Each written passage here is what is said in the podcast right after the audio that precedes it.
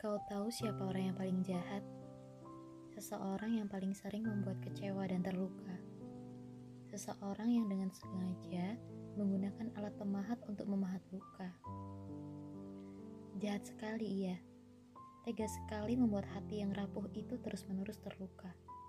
Kau tahu ia siapa? Ia adalah orang yang sangat dekat denganmu. Ia adalah dirimu.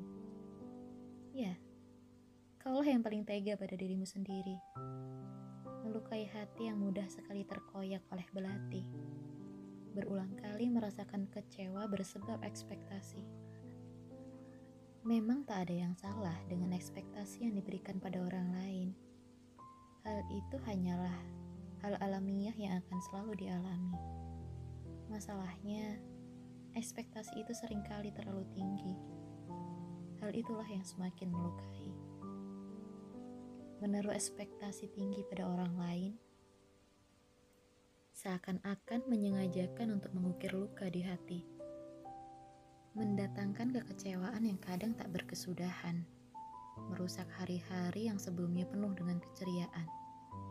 Padahal, kau adalah manusia biasa yang benar-benar tak sempurna. Penuh dengan kurang dan luka.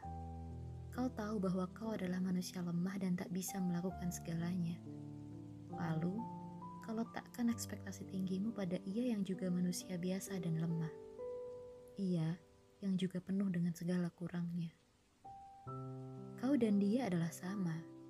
Lalu mengapa kau berharap hal lebih tinggi darinya?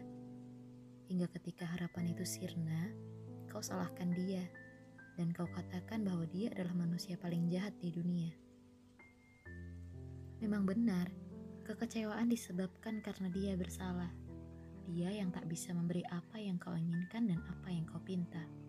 Tapi, jika setidaknya kita sadar bahwa dia adalah manusia biasa, maka akan lebih mudah memahaminya dan akan lebih mudah pula bagimu untuk menyembuhkan luka juga mengantisipasi agar tak mendapatkan luka yang terlalu dalam nantinya.